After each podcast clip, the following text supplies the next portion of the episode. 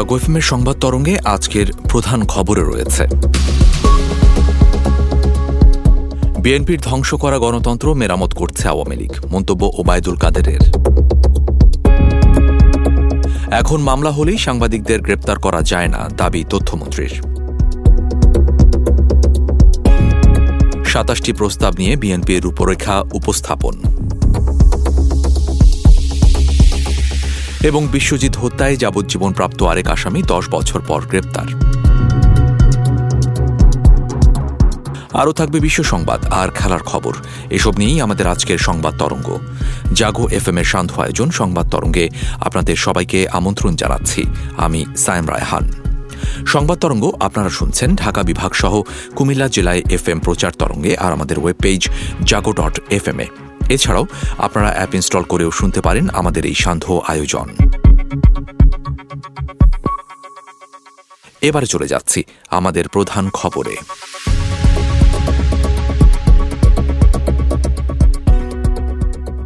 বিএনপির ধ্বংস করা গণতন্ত্র মেরামত করছে আওয়ামী লীগ। এমন মন্তব্য করেছেন আওয়ামী লীগ সাধারণ সম্পাদক ওবায়দুল কাদের। সকালে ইঞ্জিনিয়ার্স ইনস্টিটিউশনে আওয়ামী লীগের জাতীয় কাউন্সিল উপলক্ষে শৃঙ্খলা উপকমিটির প্রস্তুতি সভায় তিনি এ মন্তব্য করেন। বলেন, আওয়ামী লীগ আবারও দেশের দায়িত্ব নিতে প্রস্তুত। ওবায়দুল কাদের বলেন, আয়োজন সাদামাটা হলেও আওয়ামী লীগের এবারের সম্মেলনে উপস্থিতি সকল রেকর্ড ছাড়িয়ে যাবে। সম্মেলন সাদামাটা হবে। উপস্থিতি সাদা মাটা হচ্ছে না। এটা অতীতের সব রেকর্ড ভঙ্গ করবে বলে আমার বিশ্বাস। সামনে আরও চ্যালেঞ্জেস আছে। এগুলো অতিক্রম করতে হবে। এই রাষ্ট্রকে যারা ধ্বংসের দ্বার প্রান্তে নিয়ে গেছে, তারা আবার ওই রাষ্ট্র মেরামত করবেন মেরামত তো শেখ হাসিনা করেছেন। করেছেন বলে আজকে Bangladesh role model. Vision twenty thirty BNP সেটা কোথায় এখন? ডিপ ফ্রিজ তথ্য ও সম্প্রচার মন্ত্রী হাসান মাহমুদ বলেছেন, সব মানুষের ডিজিটাল নিরাপত্তা দিতে ডিজিটাল নিরাপত্তা আইন করা হয়েছে। ডিজিটালভাবে মানহানির শিকার হওয়ার পর প্রতিকার পেতে অনেক সাংবাদিকও এ আইনের আশ্রয় নিয়েছেন। এ আইনের কোনো অপপ্রয়োগ যাতে না হয়, তা নিয়ে আমরা সতর্ক। আজ সচিবালয়ে মন্ত্রণালয় সভাকক্ষে সাংবাদিকদের তিনি এমন বক্তব্য দিয়েছেন। তথ্যমন্ত্রী বলেন, এখন মামলা হলেই সাংবাদিকদের গ্রেপ্তার করা যায় না। ডিজিটাল নিরাপত্তা আইনকে এখন জামিনযোগ্য করা হয়েছে।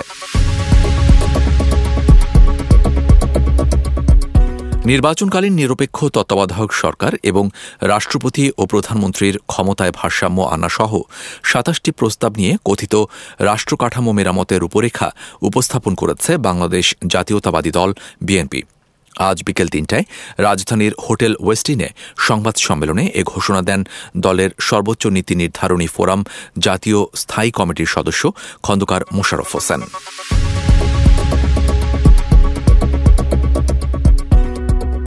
বিশ্বজিৎ হত্যা মামলায় যাবজ্জীবন সাজাপ্রাপ্ত পলাতক আরেক আসামি, মীর মোহাম্মদ নূরে আলম ওরফে লিমনকে দীর্ঘ দশ বছর পর গ্রেপ্তার করেছে র্যাপিড অ্যাকশন ব্যাটালিয়ন র্যাব দুই। আজ সকালে র্যাব দুইয়ের সিনিয়র সহকারী পরিচালক, media senior ASP Mohammad Fazlul Haque সংবাদ মাধ্যমকে এ তথ্য নিশ্চিত করেছেন। তিনি বলেন, রবিবার মধ্যরাতে রাজধানীর মোহাম্মদপুরের হুমায়ুন রোড এলাকায় অভিযান চালিয়ে বিশ্বজিৎ হত্যা মামলার যাবজ্জীবন সাজাপ্রাপ্ত পলাতক আসামি মীর মোহাম্মদ নূরে আলম ওরফে লিমনকে গ্রেপ্তার করা হয়। এবার আন্তর্জাতিক প্রসঙ্গ।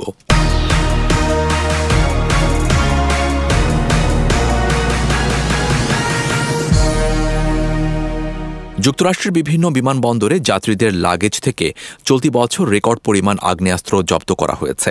দেশটির পরিবহন সংশ্লিষ্ট একটি সংস্থা জানায় দু হাজার বাইশ সালের জানুয়ারি থেকে ডিসেম্বরের মাঝামাঝি পর্যন্ত বিমানবন্দর থেকে ছয় হাজারের বেশি আগ্নেয়াস্ত্র জব্দ করা হয়েছে। এ বছরের শেষ নাগাদ এ সংখ্যা আরও বাড়বে বলে ধারণা করা হচ্ছে। রবিবার বিবিসির প্রতিবেদনে এ তথ্য উঠে আসে। তুষার ঝড়ে বিপর্যস্ত হয়ে পড়েছে কানাডা। স্থবির হয়ে পড়েছে দেশটির বেশিরভাগ প্রদেশের জনজীবন।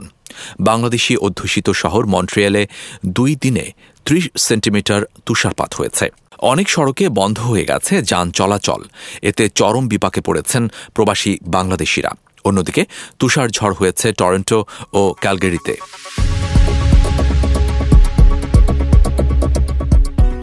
নেপালের প্রেসিডেন্ট বিদ্যাদেবী ভান্ডারী দেশের রাজনৈতিক দলগুলোকে এক সপ্তাহের মধ্যে একটি নতুন সরকার গঠনের আহ্বান জানিয়েছেন। দেশটির নির্বাচন কমিশনের প্রতিবেদনের ভিত্তিতে রবিবার প্রেসিডেন্ট এ আহ্বান জানান। গত বিশ নভেম্বর নেপালের জাতীয় ও প্রাদেশিক নির্বাচনের ভোটগ্রহণ অনুষ্ঠিত হয়। সরকার গঠনের জন্য নির্বাচনে কোনো একক দল সংখ্যাগরিষ্ঠতা পায়নি। থাইল্যান্ডের উপসাগরে শতাধিক নাবিক নিয়ে দেশটির নৌবাহিনীর একটি জাহাজ ডুবে গেছে। আজ সকাল পর্যন্ত ঘটনাস্থল থেকে পঁচাত্তর জন নাবিককে উদ্ধার করা হয়েছে। তবে এখনও একত্রিশ জন নাবিক নিখোঁজ রয়েছেন। এবারে সামাজিক যোগাযোগ মাধ্যমে সর্বাধিক আলোচিত বিষয় নিয়ে থাকছে আমাদের এবারের আয়োজন।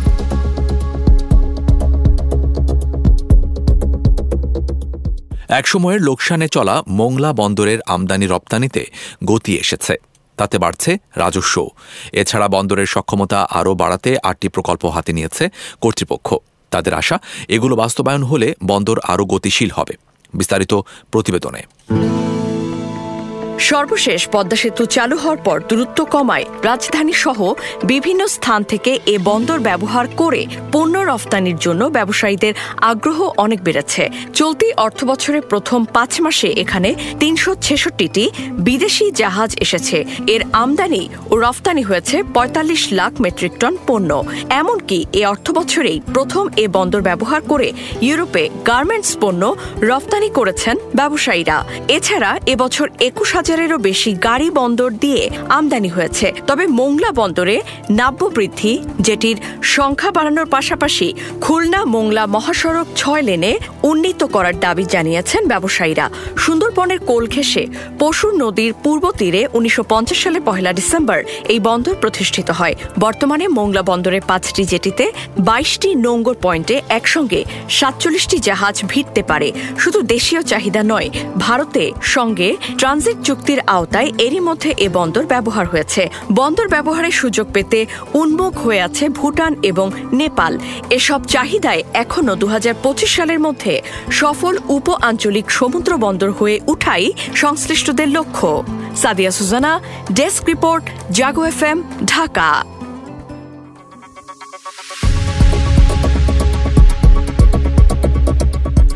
সারা বিশ্বে প্রাকৃতিক গ্যাসের আকাশ ছোঁয়া দামে জ্বালানির সংকট দেখা দিয়েছে, যার কারণে বিশ্বজুড়ে বাড়ছে কয়লার ব্যবহার।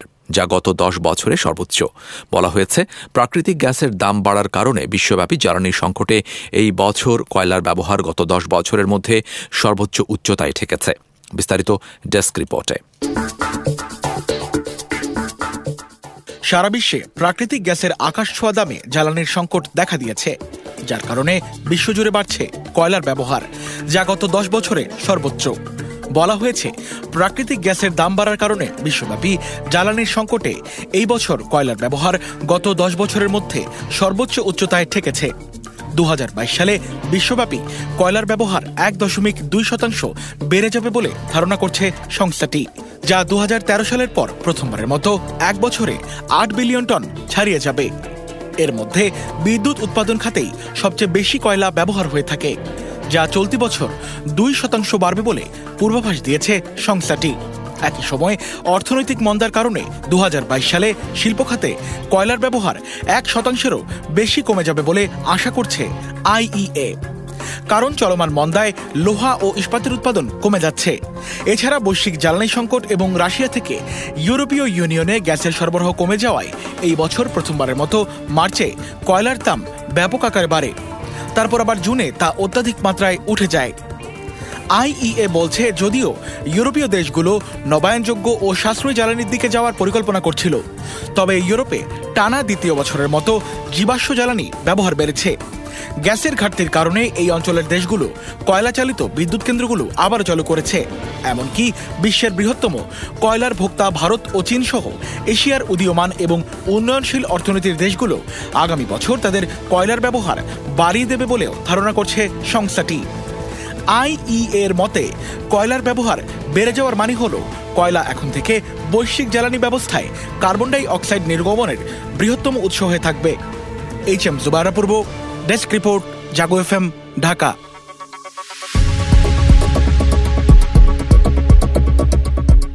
এবারে খেলার খবর।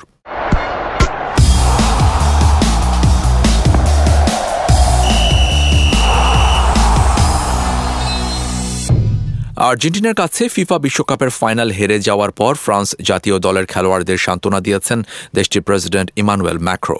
উল্লেখ্য, কাতারের লুসাইল স্টেডিয়ামে ফিফা বিশ্বকাপের ফাইনালে মুখোমুখি হয়েছিল আর্জেন্টিনা ও ফ্রান্স। কিলিয়ান এমবাপ্পের ঐতিহাসিক হ্যাট্রিকের পরও পেনাল্টি শুটআউটে ফরাসি দলকে হারিয়ে দেয় মেসির আর্জেন্টিনা। কাতার বিশ্বকাপের ফাইনালে আর্জেন্টিনার কাছে হারের পর ফ্রান্সের রাস্তায় বিক্ষোভ করেছে সমর্থকরা।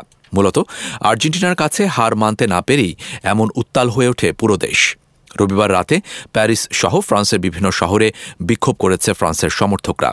উত্তেজিত ফুটবল ভক্তদের সামলাতে লাঠিচার্জ করে পুলিশ। সামাজিক যোগাযোগ মাধ্যমে ফ্রান্সের উত্তাল রাজপথের ছবি ছড়িয়ে পড়ে। সেখানে দেখা যায় রাস্তায় পার্ক করা গাড়ি এবং প্যারিসের রাস্তায় দুই পাশের দোকানপাট ভাঙচুরের চেষ্টা করে। এবারে আবহাওয়া সংবাদ জানাচ্ছেন আমাদের সহকর্মী জান্নাতুল ইসলাম পুতুল।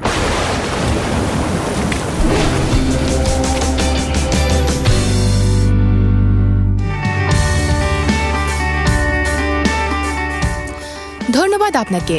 জানিয়ে দিচ্ছি, আজ সকাল নটা থেকে পরবর্তী চব্বিশ ঘণ্টার আবহাওয়ার পূর্বাভাস। পূর্বাভাসে বলা হয়েছে, অস্থায়ীভাবে আংশিক মেঘলা আকাশ সহ সারা দেশের আবহাওয়া শুষ্ক থাকতে পারে।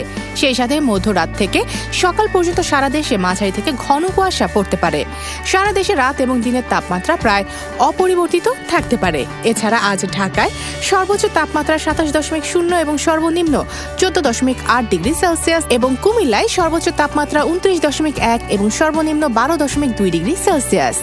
আজ ঢাকায় সূর্যাস্ত, সন্ধ্যা পাঁচটা পনেরো মিনিটে এবং আগামীকাল ঢাকায় সূর্যোদয় হবে ভোর ছয়টা ছত্রিশ মিনিটে। এই ছিল আমার হাতে থাকা আবহাওয়ার পূর্বাভাস। ফিরে যাচ্ছি স্টুডিওতে। এতক্ষণ আবহাওয়া সংবাদ জানাচ্ছিলেন আমাদের সহকর্মী জান্নাতুল ইসলাম পুতুল। ধন্যবাদ আপনাকে। শেষ করছি আজকের সংবাদ তরঙ্গ। শুভেচ্ছা সবাইকে।